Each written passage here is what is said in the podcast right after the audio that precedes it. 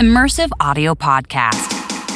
In conversations with industry thought leaders, practitioners, artists, academics, and entrepreneurs, discussing all aspects of this rapidly evolving industry from art, science, and business to practical insights and project case studies. We aim to inform, educate, explore, and unite the community. Hello and welcome to the Immersive Audio Podcast, episode 49, with me, Oliver Kadel, and Bjorn Jacobsen. Hello, everybody, and welcome back to the podcast. We're excited to have you here. Bjorn, how are you? I'm doing good. Uh, a little bored after COVID still, but I'm doing pretty good. Got lots of work and so on. Today, I'm crying over the fact that Daft Punk has decided to split up, but that's about it. Ah, interesting. I haven't heard about that one. Oh, really? yeah, it's all over the news. You should check it out. They even made a small video telling the people that they're splitting up. Have they finally revealed their faces? Uh, they have not revealed their faces, but I'm I'm for one a type of guy who who doesn't really care about their faces because I have seen their faces back in '97 when I saw one of their concerts, which was great. Before they started wearing the masks. So they send a divorce message whilst wearing those helmets. Yeah, they basically did. It's pretty cool actually, but it's a little sad that they're splitting up. I guess it's it's they've been together for 28 years. I guess I guess every all good things come to an end. I mean, at some point you got to split up if you've been working together for 28 years and and one gets tired or the other one something else. Uh, nobody knows, and does and it's not really not our business why they're splitting up. It's just sad because I think they made they made some great music.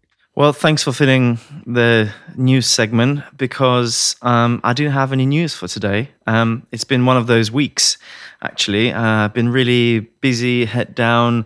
Uh, my teaching started, um, so I had to do a lot of preparations. So I haven't really, yeah, made an effort to see what's going on out there in the world, in the world of immersive audio, rather. But we have a really cool, interesting, hot topic today, which is about head tracking for audio. And our guest today, Ben Supper from Supperware. Ben started Supperware in 2018 with the aim of making hardware and software to meet the needs of professional musicians and engineers who work with immersive audio. The first product to reach general sale is a head tracker, without which there's no point making anything else, as Ben suggests.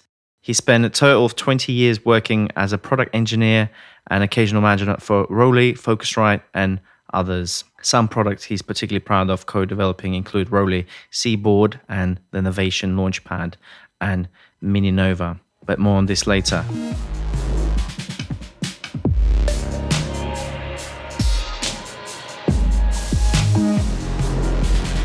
Hello, and thank you for inviting me.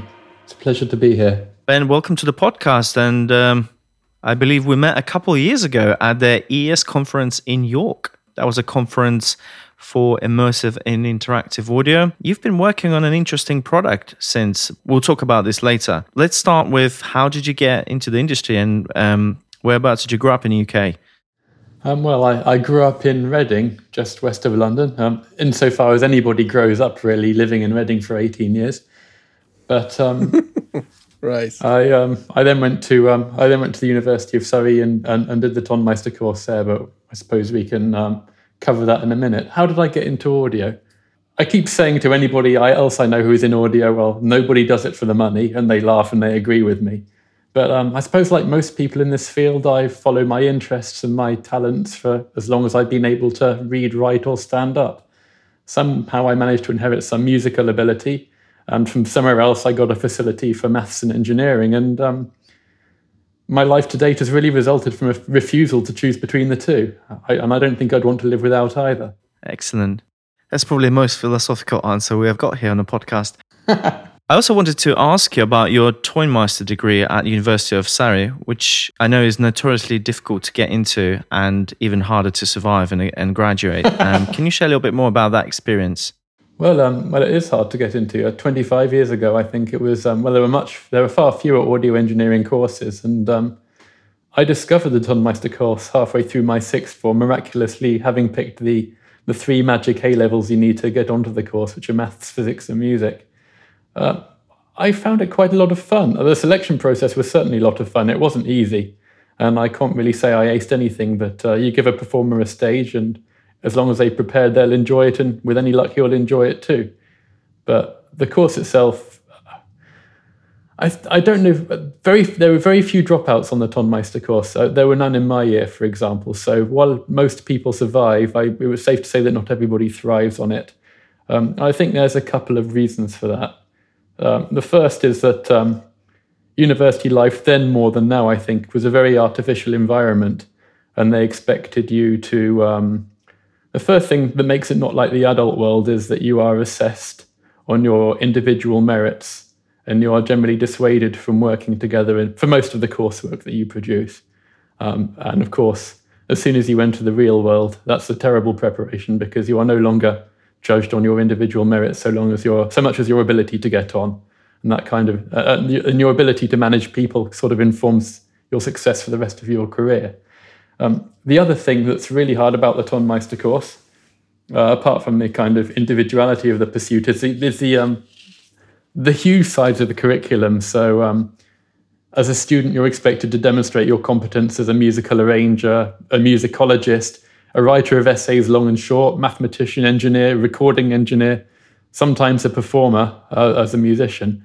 Um, that's a lot to that's a lot to expect people to excel at, and some very few were brilliant at everything. Um, I was really, really good at a couple of parts of that syllabus and mediocre at the rest. So while I carried off two piano performance prizes and the highest mark they ever gave for finally a technical project, I, I still only managed a 2 1. And I think that kind of story is the case for everybody. But as I say, it's a, the world of academia is very artificial. So you can't, you can't get too embittered by that. You have to look to the future and, and, and, and, and be very thankful that you've worked out what your strengths and enthusiasms are. Wow, that's pretty impressive. Sounds like a tough place to survive. I, I, don't know if all universities are the same, but one thing that's great about Surrey is it's quite a modern institution and people are very supportive. Whilst my friends who went to Oxford and Cambridge, I got the impression it was an extension of the public school system. It's really quite competitive and people felt very isolated there. So the thing I'm grateful for about Surrey is this sort of modern pastoral approach. Uh, the tutors and so on were, were almost friends with you. Obviously, they had to have a professional relationship with you, but um, mm-hmm they were they were very supportive. You could go to them with problems, and they would actually sort of treat you like a grown up, and that was that that was extraordinarily valuable. I don't think you get that everywhere. Bjorn, do you have anything of equivalent in Denmark? Uh, we have a Tonmeister course um, and lots of educations in that regard. But the funny thing is that we we have the same experience as in uh, right now. There's plenty of courses, but back then there might only have been the classically trained type of courses, um, just like Ben has been going to. Um, we have a very, very nice Tonmeister course um, at the conservatory here, but that's also very classically trained and very classically in the way of recording. Uh, but now we have a film school. We have uh, all sorts of things uh, which teach audio in many, many different ways audio engineering, all these things. We even have a specialized game audio course now, which of course didn't exist back then at all. What was game audio back in 1996? It was, um, suppose they just discovered MIDI. Well, the chips are extraordinarily primitive. I remember what was available at the time. And, and I suppose it would have been writing music for the Amiga would have been the zenith of what you could do in those days. So basic 8 bit samples. But was, was there a specific course teaching game audio as such? I don't think there would have been because all of the people, the people whose work I remember from that time were kind of self taught and all quite young. Yeah. Uh, but that's that's also my experience here. Um, kind of like okay, not to self promote, but the YouTube channel that I run is basically trying to make all the content that wasn't available when I was starting out because when I was starting out there there was there was no YouTube, there was no help at all, no courses to do. And whenever I was trying to apply for schools, um, I always needed a classical education to get in, uh, which I didn't have because I'm not musically trained at all in that regard. Yes, they can be quite inflexible. The Tonmeister course certainly was. And um, the music side of the course is, is, was certainly very classical at the time. I remember I remember colleagues of mine who were drummers and who were playing electric guitar who wanted tuition in those instruments, and they were told, no, they're not orchestral instruments. And there was still that sort of attitude, but um, I think there was a divide in philosophy. Yes, it's, it's a shame, really. It, it's totally a shame. It's the same attitude that I bumped into for many years. Uh, not only just at at um, when applying at the conservatory and so on, but also at at many of the schools that I went to. Uh, I went I went to um, to Rudolf Steiner School, which is um, like a Waldorf school, whatever they call it. They call it many names, but one of the things there was that we had to be classically trained and learn classical instruments. And and already back then, um, I wanted to play the guitar. I wanted to play all sorts of other things. And and and we bumped into this uh, not stupid, but but very old school opinion that it's not a classical instrument. You can't use it like that. And even when I went over to high school and met uh, musical teachers there. Um, they had all sorts of counter arguments as to why, let's say, a drum machine is not a musical instrument and why this and that is not music. They're really fighting against what is music at all um, mm. because something was, was, let's say, new to the market or electronic music was was new to the market. And of course, we we all agree. I'm pretty sure we all do agree that it, that regardless of how the music is made, it is still music. Um, um, but I, I really I, I, bumped into that attitude a lot. Yes. Well, so, well, the irony really is that if you if you explore the kind of Western art music tradition that is that, that's driven by young composers and what people put into concert halls, it's it's terribly pluralist and it's never been more progressive. And you'll probably find a drum machine in the Cadogan Hall one night because these the, the, the new classical composers don't really care. They're trying to make new sounds just as their forebears were 200 years ago. And and they're certainly not snooty, or, or the best ones aren't. No, I remember having a massive argument with my um, with my music teacher. That's, well, that's basically the story of my life: having arguments with teachers.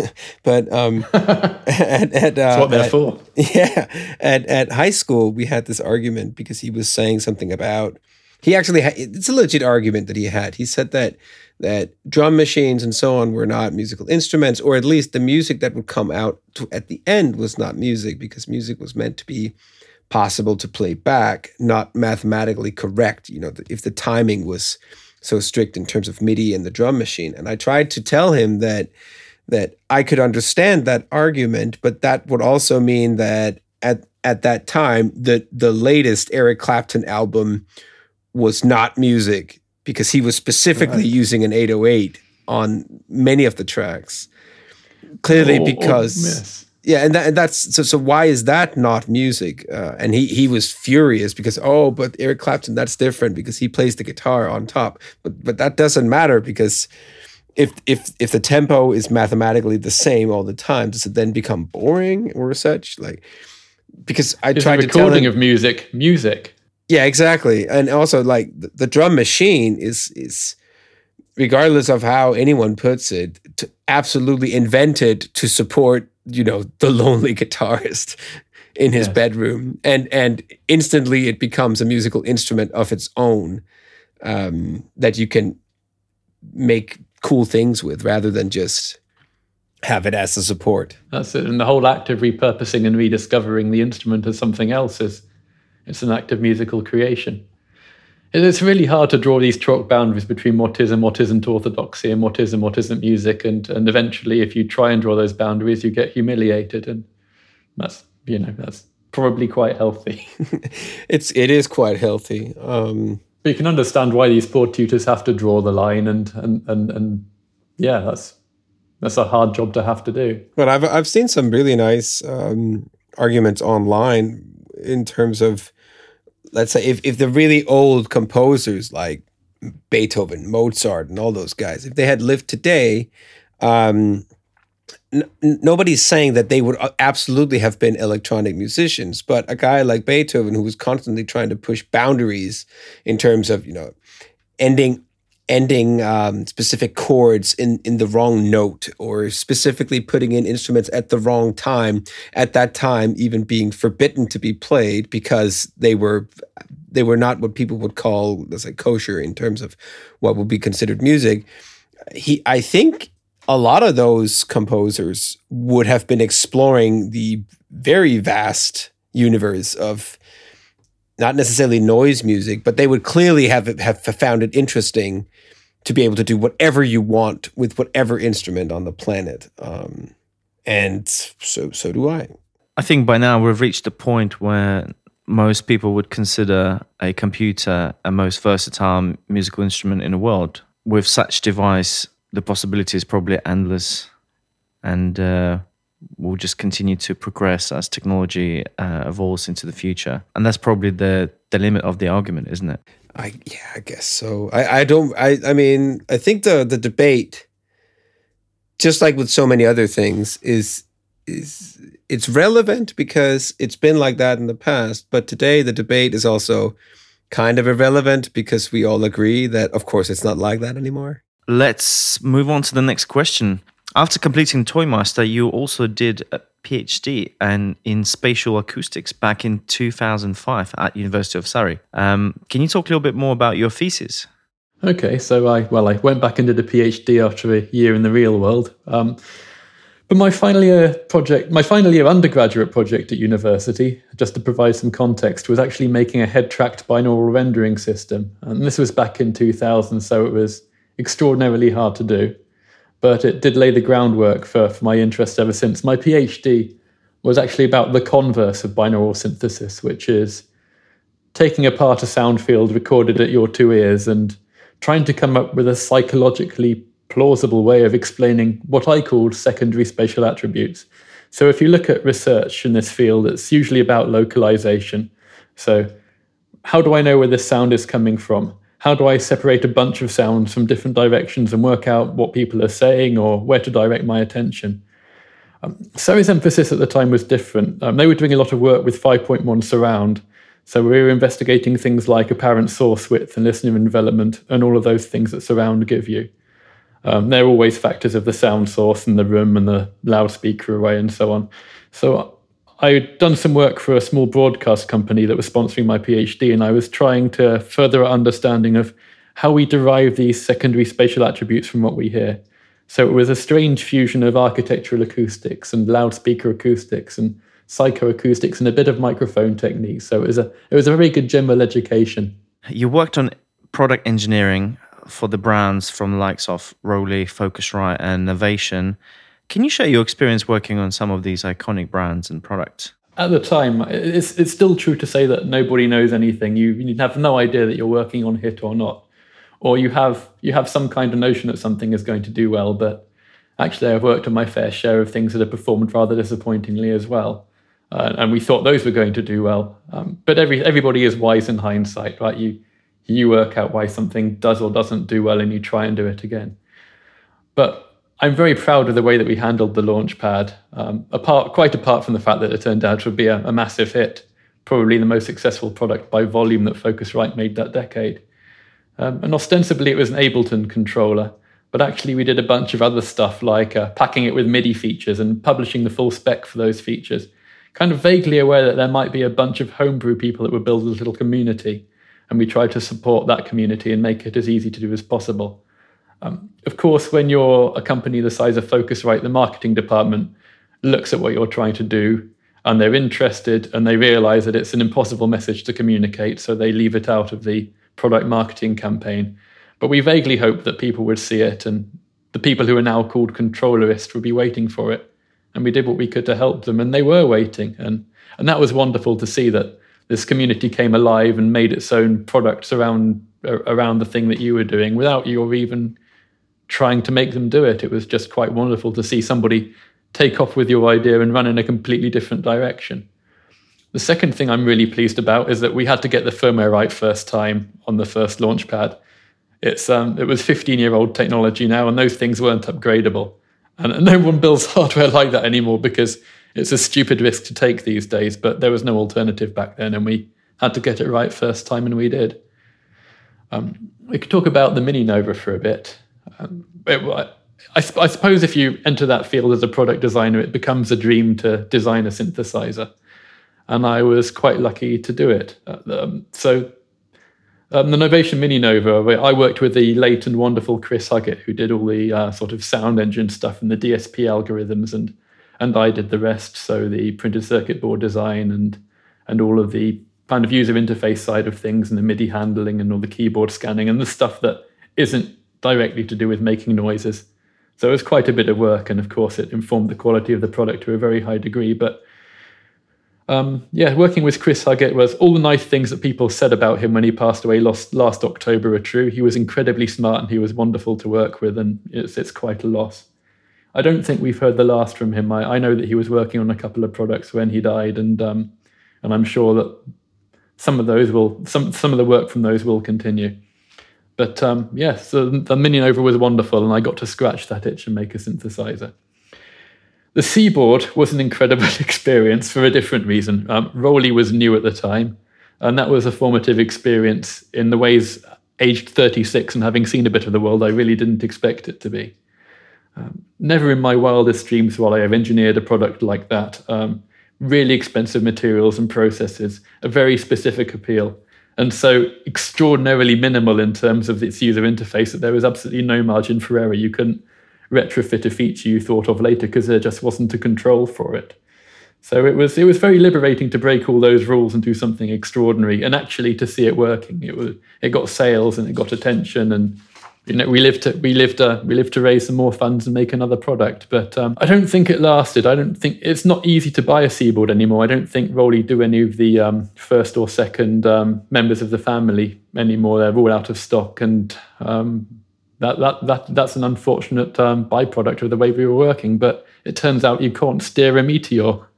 Well, I mean, some of this is a matter of record. Uh, there were a couple of articles in the Sunday Telegraph a few months ago about um, ROLI's creditors writing down its value and so on. And what else is public knowledge is that the um, acquired uh, JUCE back in 2014, the uh, software framework, and sold that last year to Pace in what was clearly an exercise to raise a bit of money. And um, some of the parts of um, FXpansion that they acquired back in 2016. So BFD has gone to InMusic now, so Akai Pro, and that, that group of companies. And so ROLI has divested a few of its crown jewels. Um, and it stopped making a Seaboard. Now the emphasis is very much on this um, this music tuition instrument, this light up keyboard called Lumi. Um, that's what ROLI is about these days. And I think there were some efforts to relaunch Seaboard, but actually to turn it into a turn it into the mature product that it always deserved to be would require a, a bit of money and a bit of commitment from somebody, and the business case isn't necessarily there to see it through because it would be an expensive product to perfect. Let's talk about head tracking for audio. Let's finally demystify this pesky, never properly working concept but um, I've got a feeling you might have slightly different answers. so, Ben, you're certainly an expert on this. Let's start with the basics. What is head tracking for audio? So, um, at its most basic level, a head tracker is a sensor that lets you know how your listener's head is oriented at every instant and, and possibly where they are in the room. So, there's two categories of head tracker. But um, if you're delivering a VR experience over headphones, um, it can add some very basic but important interactivity. So you can customize what you're delivering using the head tracker to get some information back from the listener. And, and through a visor if they're wearing one, so if you've got vision as well. And, and, and, and do things to the audio to make it feel more immersive. So in binaural, we use headphones to feed signals directly into a, a listener's left and right ears. And we make them as similar as possible to what they'd be hearing if they were actually in the world we're creating for them. With head tracking, you can compensate for their head movements by counter steering the audio to keep it fixed in position in the environment. And, and that, that's quite an important thing to do for, for immersivity. Seems like a simple thing or rather complicated thing. So, why is it necessary when working with spatial audio? that's a good question. Um, and actually, it's it's one of those things that is often ignored. So it for, so so you will often experience spatial audio without head tracking as it's quite easy to do something like record binaural with a dummy head, but actually to virtualize something and make it interactive is much harder. And so, really, people have only been talking about head tracking for the last 20 years in what has been a 50 year long science, I suppose, or maybe even a 100 year long science. But um, why is it necessary? There's a couple of answers to that. The first is that experiments in human perception keep telling us that the brain doesn't really separate out the senses when it's deciding whether to believe something. So we keep seeing things like the Franssen illusion, where if you play somebody a certain audio stimulus and, and they can see the speakers in front of them and you play in one speaker and you rapidly fade to the other one. In certain presentation, in certain presentation modes, they will lock to the first speaker. If you have a visual cue, so if they see somebody hitting something, even if it's over a monitor, they will localize the sound to the screen. Um, all the senses are interlinked. We can make the auditory sense agree with the listener's proprioception, so their sense of where their body is positioned, and that will actually make the illusion much more believable. So the first thing is the more senses you have working in concert, and the more you can do that well, the more you can make the headphones disappear, and the easier you can make it for the listener to suspend disbelief and feel like they're part of the environment. So that's the first thing. It's getting the senses to agree with one another. But um, apart from all that and changing your mode of engagement with audio, head tracking removes the classic problems of static binaural presentation. So if a simulation isn't head tracked, people will often complain about it ending up being located inside their head and they can't shake it out. And there are other position errors as well that are well documented. So um, front back and and people finding people finding sound sources seem to come from the wrong side of their heads or always elevated above their heads. And that can get unpleasant. So there are other ways we try to solve this, but head tracking works well and it works universally. Let's talk about some practical stuff. There are a few choices out there. And um, I was wondering, in your opinion, what do you think? What makes a head tracker a good or bad experience from an immersive audio standpoint? There are really three basic answers to that, I suppose, um, or well, three basic answers I was trying to address. So there's the number of degrees of freedom it has, and its accuracy and its latency. So most systems that you might use for audio head tracking just happen to have three degrees of freedom. Um, that's nothing to do with degrees as in angles. It's it's the power of a system to express different dimensions. So three degrees of freedom would be roll, pitch, and yaw. It's enough to describe the rotation of your head completely in three dimensional space, but it doesn't tell you anything about where it is in space. So some of the head trackers designed for VR headsets and so on, the ones that generally have either cameras embedded in them or lots of outboard equipment to triangulate them, they have six degrees of freedom. So they allow you to express the head angle, but will also follow you around the room. My head tracker, in common with the ones in its class, so has three degrees of freedom. And I was hoping to achieve six, but in practice, it's hard to do unless you have this outboard equipment that makes it harder to set up. But three is, I think, is enough. So that's the first thing.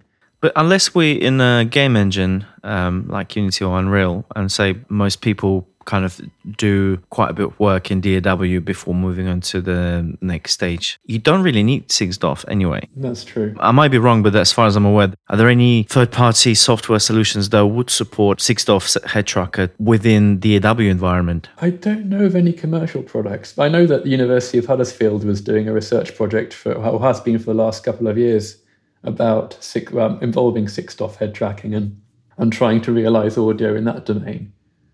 Although actually the thing about 6DoF is if you're doing something that has a sweet spot like even higher order ambisonics, um, what do you do with your extra three degrees of freedom? You, you, can use it to move yourself out of the sweet spot, but then you're breaking what you're trying to simulate. And so there are only certain modalities that it will work in. Exactly. And that's that's that, that's uh, so maybe 6DoF is inherently less useful with what we're trying to do until we are doing full VR. Uh, yeah, unless you can transport yourself within that virtual space. Yes. If you've got a fully rendered space and it's all object based, then you can, yeah, you can physically move objects towards you or away from you and, and, and you can move towards and away from walls and all the rendering will take care of itself. But if you happen to be picking up a choir with an expensive microphone array, then you've got what you've got, which is the sound field beautifully captured at perhaps a small point in space. Um, where were we? Okay, so um, 3DoF and 6DoF, that was the first one. The second one will be, I suppose, um, angular accuracy. But that's not really a problem in our industry because I think, well, I know um, research shows that if you've got something that can express a couple of degrees of angle in each dimension and that's your accuracy, then that's more than good enough for audio. Audio is a much blunter instrument than vision, so pretty much any head tracker you can buy is good enough in terms of angular accuracy. But the third thing, the, re- the real sticking point, I think, in a lot of commercially available head trackers is low latency. So from what we know about perception, you have about 50 milliseconds between a listener changing the angle of their head and having to supply them with audio appropriate to that new position. Otherwise, you, you can hear that delay. Um, and if your senses aren't in perfect synchronicity, that's a powerful cue to your brain that you're not well. So, 200 milliseconds of latency, say over an extended period, might convince your body that you've been poisoned with all the predictable consequences of that. So, it'll be fine over an hour or two. You can get used to that lag, but um, you wouldn't want to spend a working day listening to laggy audio. 50 milliseconds then is your upper limit, but in practice, the head tracker can probably swallow about 10 to 15 milliseconds of that budget, and you really need the rest for being able to crossfade or switch your audio parameters without there being any audible artifacts. So the head tracker's got to be quick. And actually, if you start trying to use a wireless solution, you swallow up that budget immediately. So at the moment, with the best technology we've got, these things have to be wired. They have to be connected by copper because then you have sub millisecond latency for the transport. Yeah, and, and I can't imagine people complaining about uh, wired solution if if it was much more reliable and uh, responsive because that's the core element, isn't it? It's the effectiveness of a device which has been the most elusive quality, and being wired is is, is not a problem for anyone. Well, I hope so. Well, I should think if, if, if it's a difference between this product working and not working for somebody, then um, then yes, they will tolerate the wires, particularly in the pro audio sector where your headphones are already going to be wired, and there isn't this obsession to go wireless that there seems to be in the consumer space at the moment with phone companies taking the headphone ports off their phones. You actually have produced a head tracker yourself, surprisingly called Head Tracker One. I have. I'm glad you mentioned that. Why make one? Um, Although after hearing, listening to you for the past half an hour, uh, it sounds like a bit of a silly question now. Well, it's not necessarily. I, I think the shorter answer is I just got I got got sick of waiting for the rest of the industry to produce a thing that I wanted to buy, or I needed to sell my customers. Thank you very much.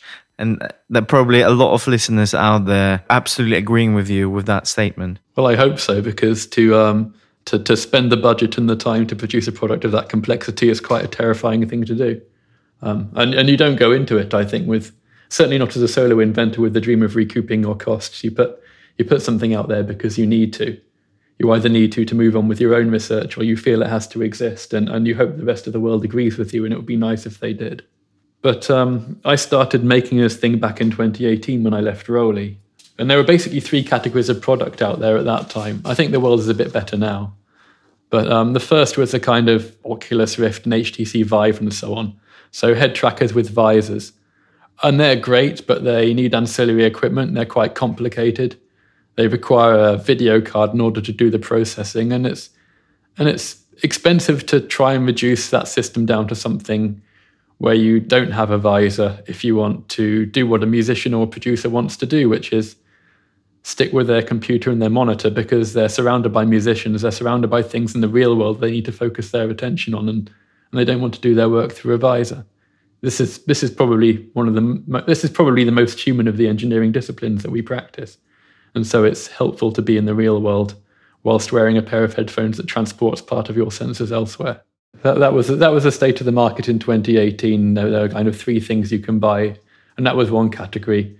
And the other category was the kind of defense products that university departments would buy. So the kind of things that um, were developed for NASA to stick into their pilots' helmets, and they're and they're quick and they're brilliant, and they have six degrees of freedom, and they're wonderfully engineered, but they're also like two thousand dollars. So a university department will buy one, but I don't think a casual experimenter is going to go, well, I wonder what my audio work would sound like with this, and then spend two grand and then go through the rigmarole of setting it all up.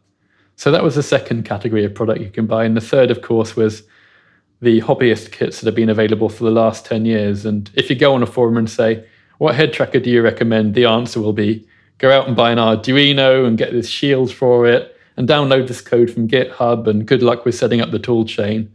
And so, you know, two or three days later, you'd have all the equipment, and yes, it would be thirty dollars, but it's also it's also several problems that you have to overcome, like how do you mount it to your headphones and and how if you're not special uh, a specialist in electronic engineering do you actually get the thing going and it's fine if you have those skills as i do but i don't see the industry starting a revolution unless my customers could buy something better frankly Well, you've hit the nail on the head, absolutely. And that's been my personal experience. And I guess I'm one of those people who, if I need a solution uh, and I need it because I need some kind of improvement in my workflow and enhancement, maybe I would like to be more efficient. Maybe I'd like to be able to do something differently. And, you know, fiddling with things and might, might be interesting, might not be for everyone. And I think that's been a bit of a story for head trackers for audio.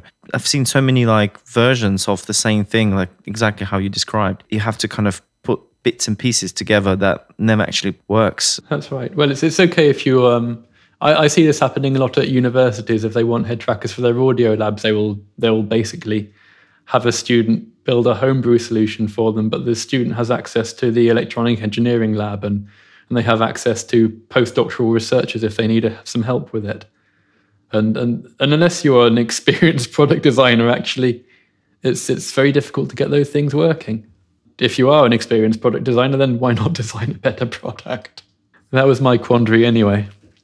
I really appreciate your ethos here that you've kind of reiterated uh, several times during our conversations that you're trying to make it as affordable as possible. That's a key to success because um, mm. for a lot of people, that might be too much of a barrier to consider such a device in addition to maybe already uh, quite an expensive setup. How did you kind of approach this mission of making device absolutely rock solid, but kind of as affordable as possible for the user?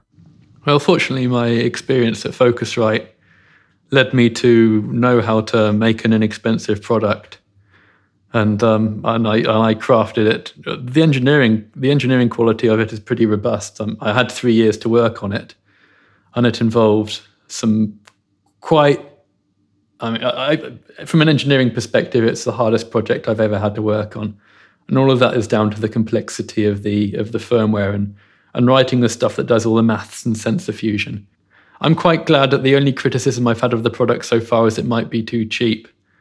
Uh, and I suspect that, um, uh, well, I'm, I'm, selling it at £55 retail because, frankly, I can. I can make enough money just about to make that worthwhile and because I've because I've been quite careful with the way it's constructed. But um, the other reason I think that it should be quite low priced is because immersive audio in general is a fairly difficult thing to get into at the moment. It's very much a hobbyist thing. There is no orthodox workflow.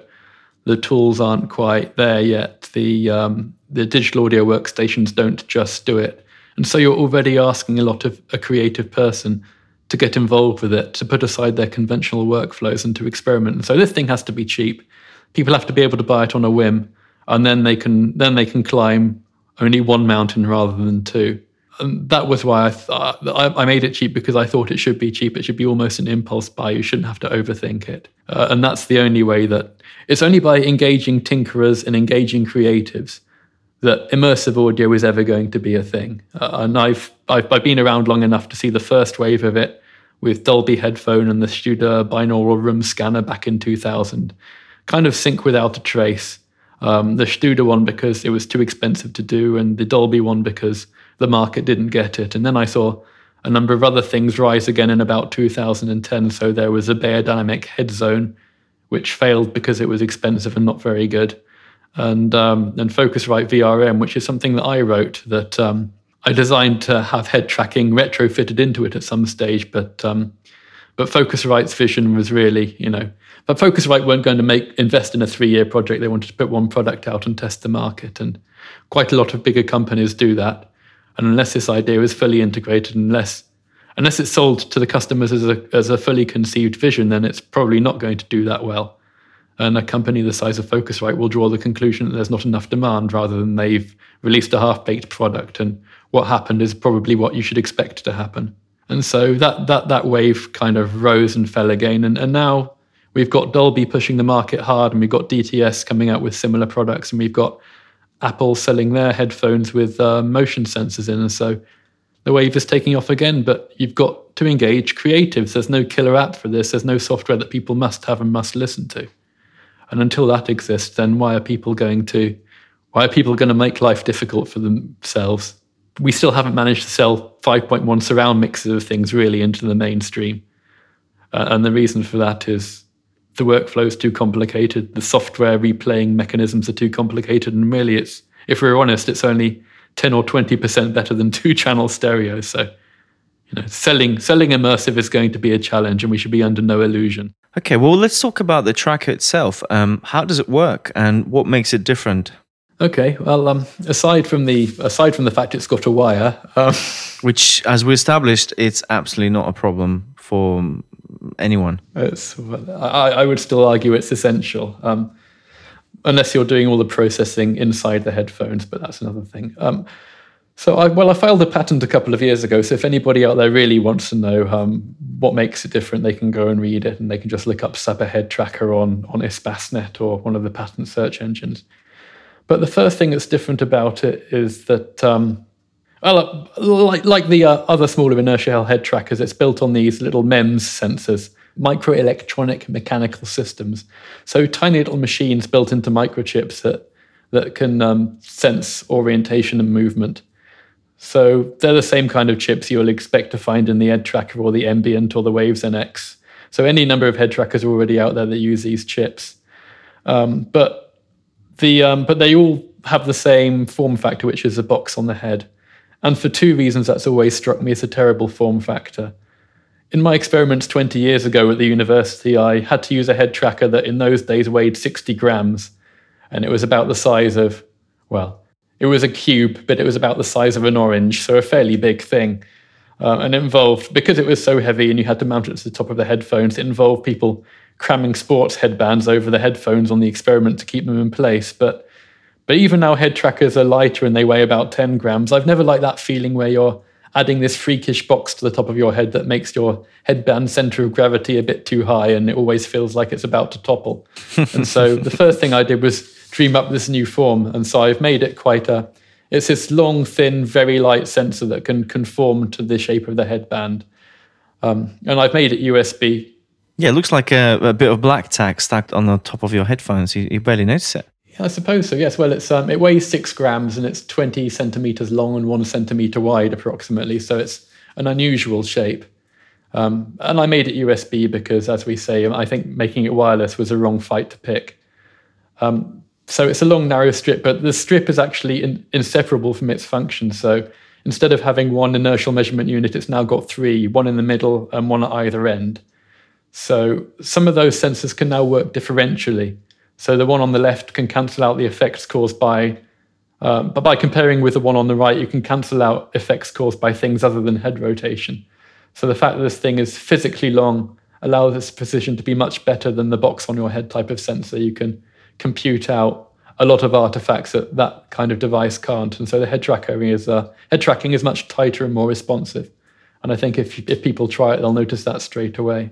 Uh, yeah, I, am trying to think of other ways that it's different, but um, yeah, the form factor and the um, and the wire, I suppose, are the main things. Um, I, I suppose the other thing that's different about it is that, um, unlike the other head trackers you can buy, it is a product that is made for the professional audio industry, and what comes with that is the fact that there is a manufacturer-supported OSC bridge application that you can run in order to make this play well with other things and and and my priorities are basically the same as the priorities of my customers. I'm trying to create this thing to to make it work well with pro audio applications, and that's going to be the focus of my attention for as long as I can sell this thing.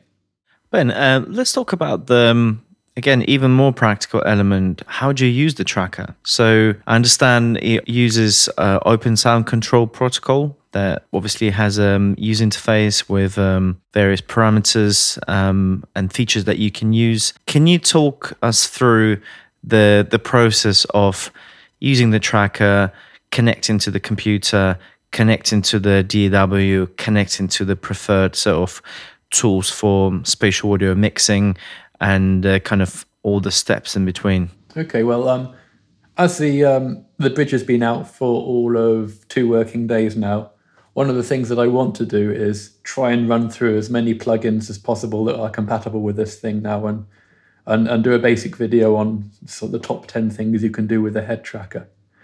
But um, the head tracker itself is a MIDI device and, um, and the MIDI spec is published, but you can use it in that way. It's probably easier with all the things that are out there now to, to run this OSC bridge. And This is just a piece of program. This is just a program that runs in the background on a Mac or a PC and connects to the connects to the head tracker using MIDI and allows you to do all the configuration you'd like to do with it. And we'll also take in the angular measurements that are coming in from the head tracker and immediately spew them out of an OSC port. And most of the um, ambisonic scene rotators are able to accept some kind of information via OSC from a head tracker. And I've attempted to I've attempted to go through a list of the popular ones and all of the popular ones that support OSC. There is a bridge setting where it will just talk to this thing. So generally, if you open up the plugin, there may be something to click or a port number to set up somewhere in the bowels of the plugin in the documentation somewhere. And if you set the port number to a certain number and the port number on Bridgehead to a certain number, magically the data just appears and, and the head tracker will then start to steer your plugin. So I've tried to make it as easy as possible. Brilliant. Uh, ben, do you want to mention a list of supported plugins that you've managed to make it work with, um, just so listeners are aware of um, what, what the options at the moment? Okay, well, the things that I've tested and I know work are the um, IEM plugin suite, so the scene rotator. I know that AX rotates, so a, a, a commercial ambisonics rotation engine um, definitely works with it out of the box and I know that the Sparta tools work with it too.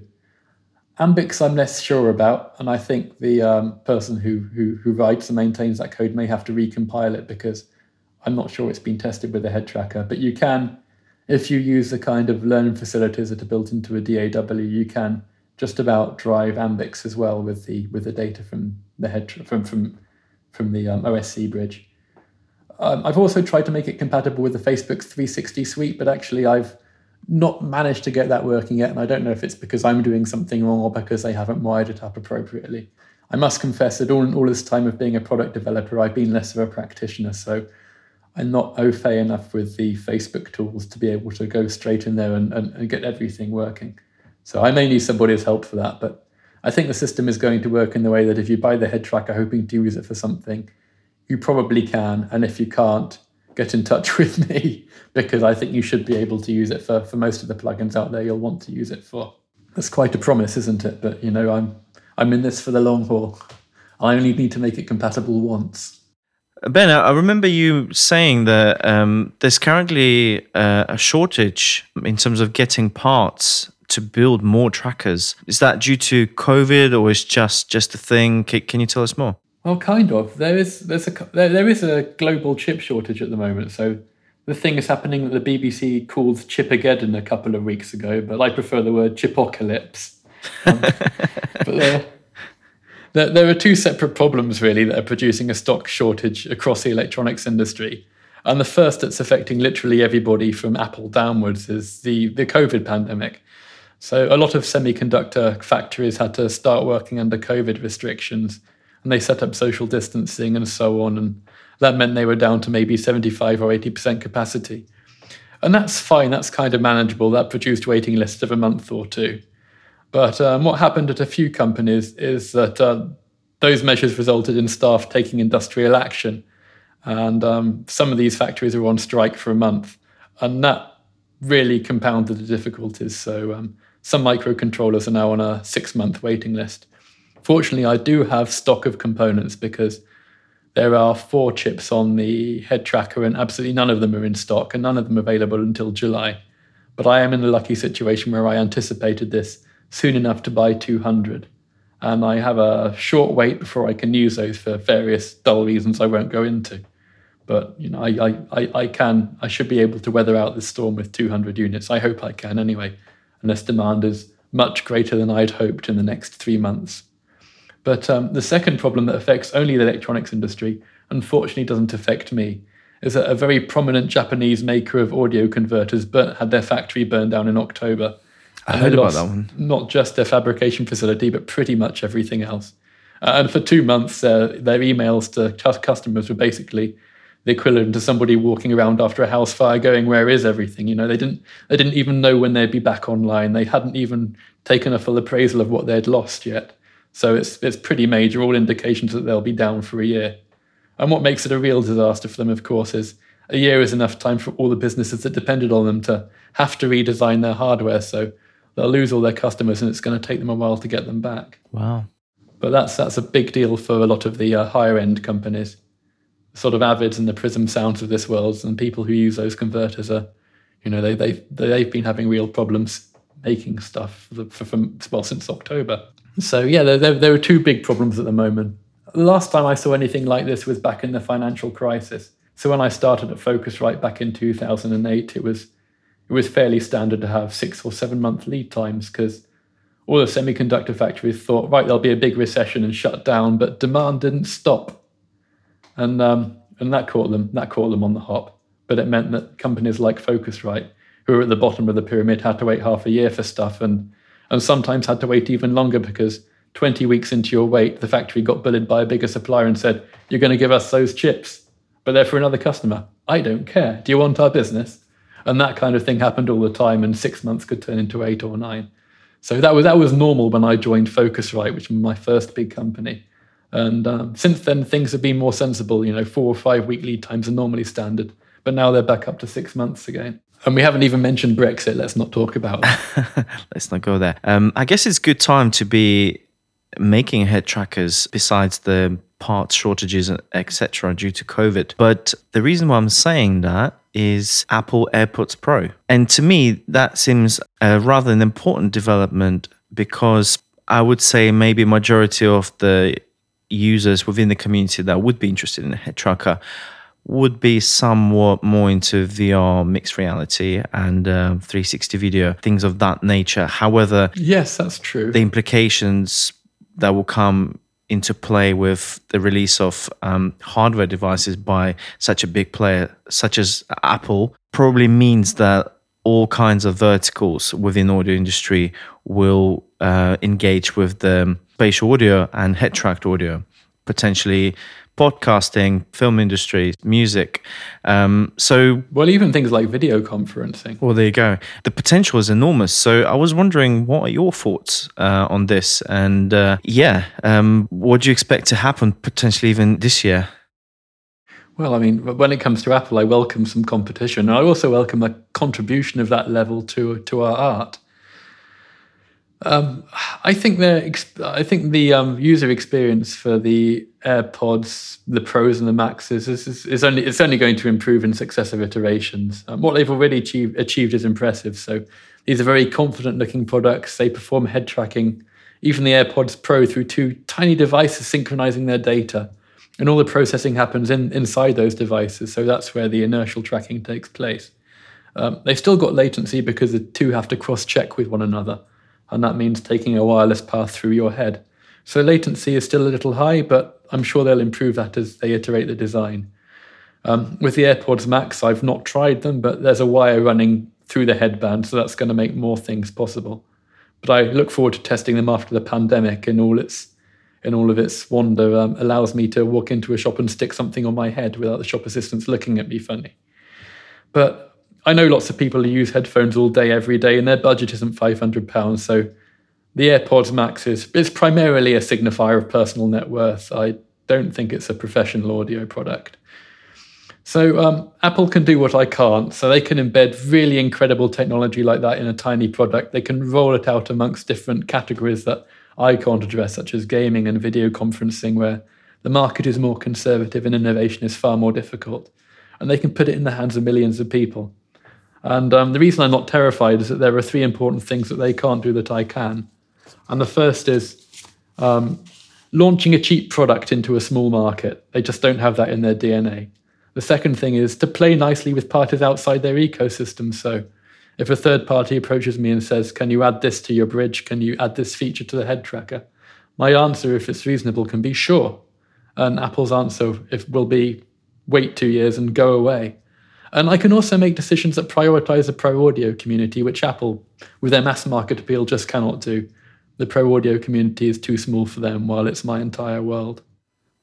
And I completely agree with you because, especially with the third point you just mentioned, these things are not mutually exclusive. And I could be completely wrong, but the way I imagine it to be AirPods Pro and similar products are consumer level products that essentially will grow our industry and create demand for production of you know all kinds of genres and formats that involve spatial head tracked audio, where professionals would probably rely on more professional kit that they're familiar with that is well let's hope so kind of answering their needs which potentially could be something uh, like head tracker one however hmm. they're creating content for for the products that we just talked about that are being released and promoted by big brands such as apple so it's it's it's not necessarily a competition even it's more like that big move uh, by Apple actually potentially will create uh,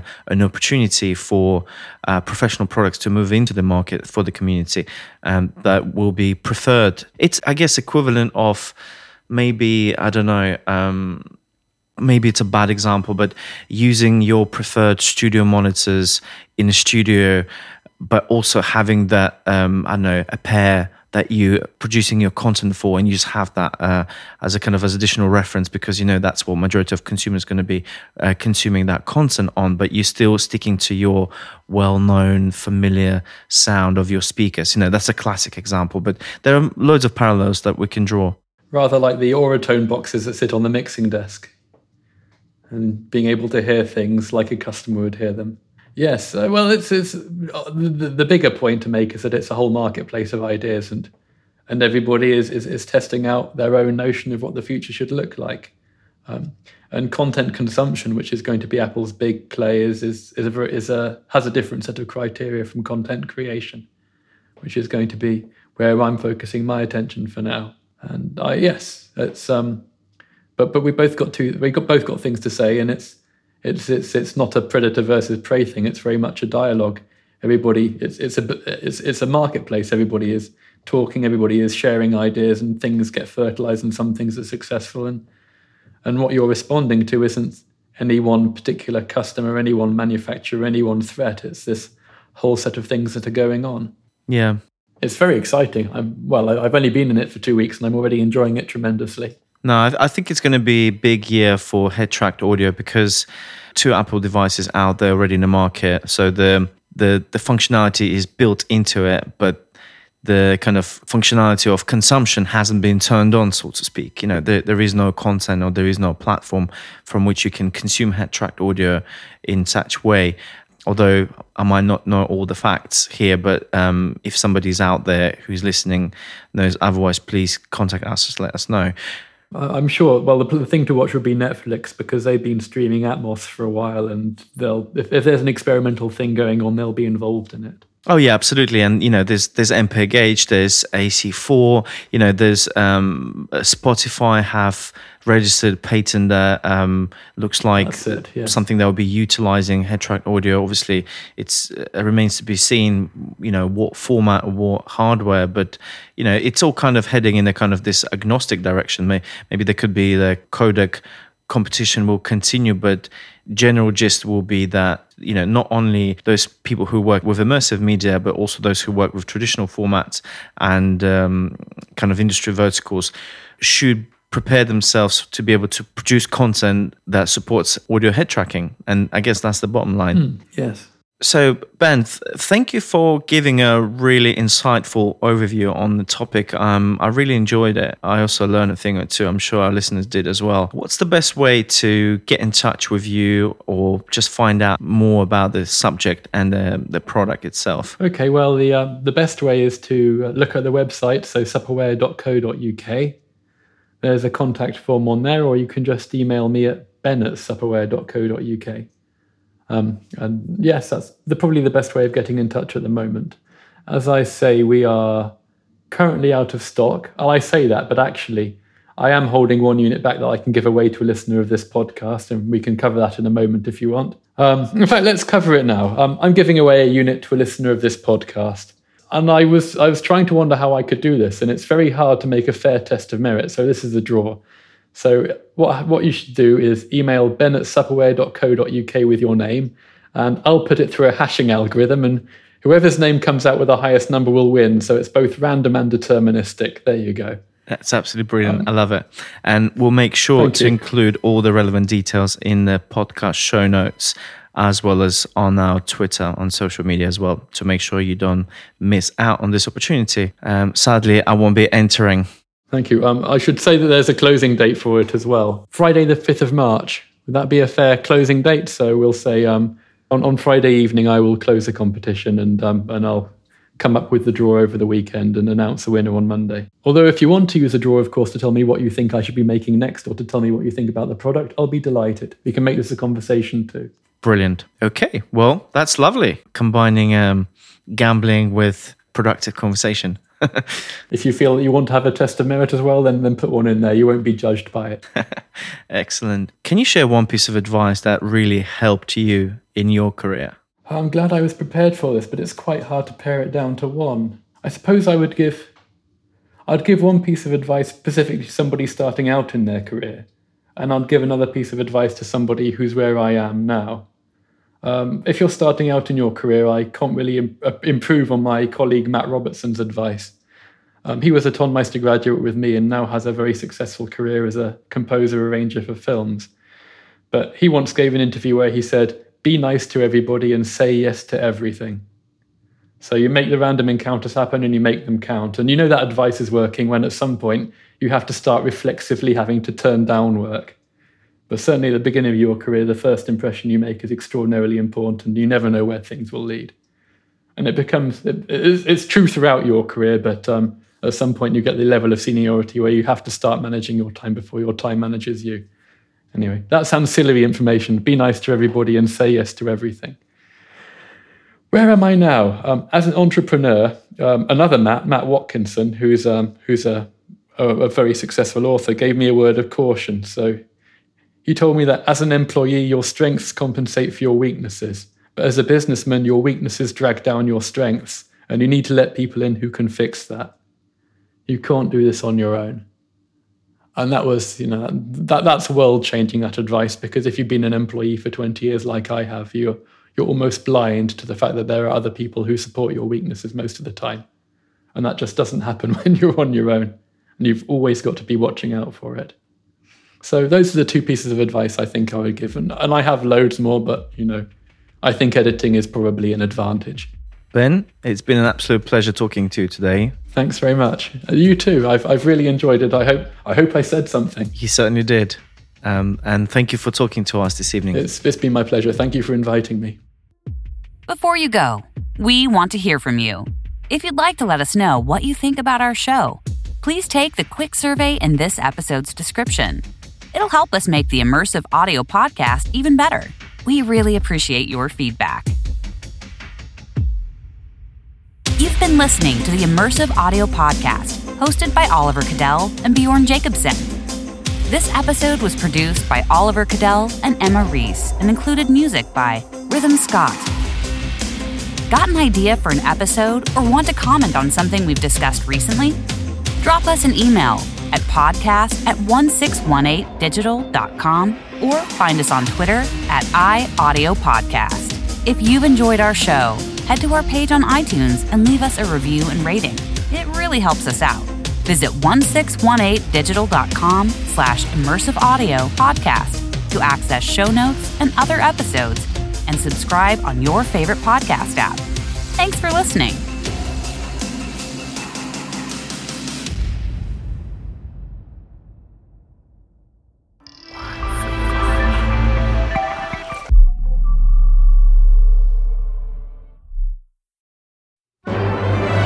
I'm Emily Reese from the podcast Level with Emily Reese, and I interview people who make audio for games, mostly composers. Our newest episode features composer Gordy Haab about his music for Star Wars Squadrons, which is absolutely outstanding. You can find us at patreon.com slash level and levelwithemily.com. Hi, this is Michael Helms, host of the Location Sound Podcast. On episode 85, I spoke with production sound mixer and boom op Chris Bell, based out of Pittsburgh, Pennsylvania. We talk about working on the feature film Unearth, where he recorded location sound on set and did the post audio work. Check out the latest episode. Hi, this is Christian from the Sound Effect Podcast. In our latest episode, you'll hear Sergio Diaz and Zach Seivers talk about their sound design and mixing work on Gold Lion winning feature film Nomadland. Check it out at soundeffect.com forward slash podcast. Hi, all. This is Becky and Susan from the Sound Girls podcast, where we speak to audio professionals from all walks of life. Join us Tuesdays at 9 a.m. and listen to the amazing array of sound humans talk about how they got into the biz. And a few cool things, like roadie nicknames and fizzy water preferences. You can find the Sound Girls podcast wherever you listen to podcasts, as well as our website, soundgirls.org.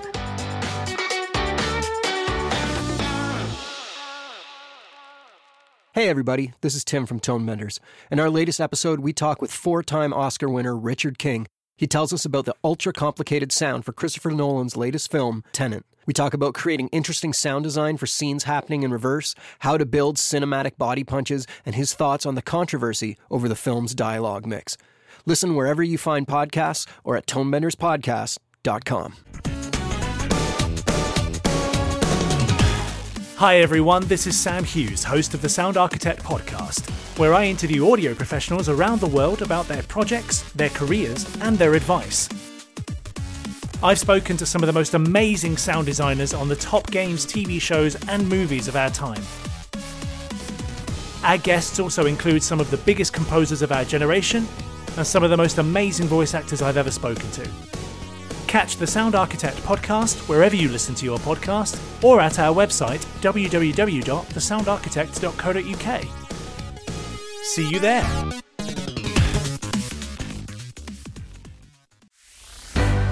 In our modern lives, we spend so much time thinking about what things look like that we tend to forget about our incredible sense of hearing. That's where we come in. I'm Dallas Taylor, and I'm the host of 20,000 Hertz, a podcast that reveals the stories behind the world's most recognizable and interesting sounds. In each episode, we chase down the hidden backstory behind a famous sound or sonic phenomenon. We followed sound designer Ben Burtt on his hunt for the sound effects of Star Wars. He was hiking and his backpack caught on a, a guy wire that was leading up to a radio tower, and he heard what sounded like a blaster sound. We found out that dinosaurs probably didn't sound anything like Jurassic Park. If we were around when T Rex was around, we might feel these sounds of the largest dinosaurs more than we would hear them through our ears. We've tracked down the origins of a drum sample that's been used in hundreds of hip hop and electronic songs. During that time, everybody had drum breaks, and we had been doing songs where Greg would play these drum beats. We've explored the challenges of interplanetary communication. It's pretty amazing to think that I could be on Mars and say, Houston, I have a problem. And it'll be 40 minutes before they get back and say, What's up? And we've revealed how the Netflix audio logo almost included the sound of a goat. For a while, we were stuck on that goat sound. I thought that would be a good time. This year on 20,000 Hertz, we'll uncover the origins of even more iconic sounds. Art up. Witsy, Atu. We'll also hear from a few surprise guests. In this run of Daffy, he's not the greedy money. Ooh, that's mine. Give that to me. We're bringing him back to the, uh, I'm Daffy. Woohoo, woohoo, woohoo. You know? Uh, we are all time travelers, going one way. Subscribe to 20,000 Hertz wherever you get your podcasts. That's 20,000 Hertz spelled out without any numbers. Once you see our swirly purple icon, you'll know you're in the right place. And if you're already a fan of the show, tap the share button in your podcast player and post this trailer on Facebook or Twitter, or text it to someone directly who you think would love this show.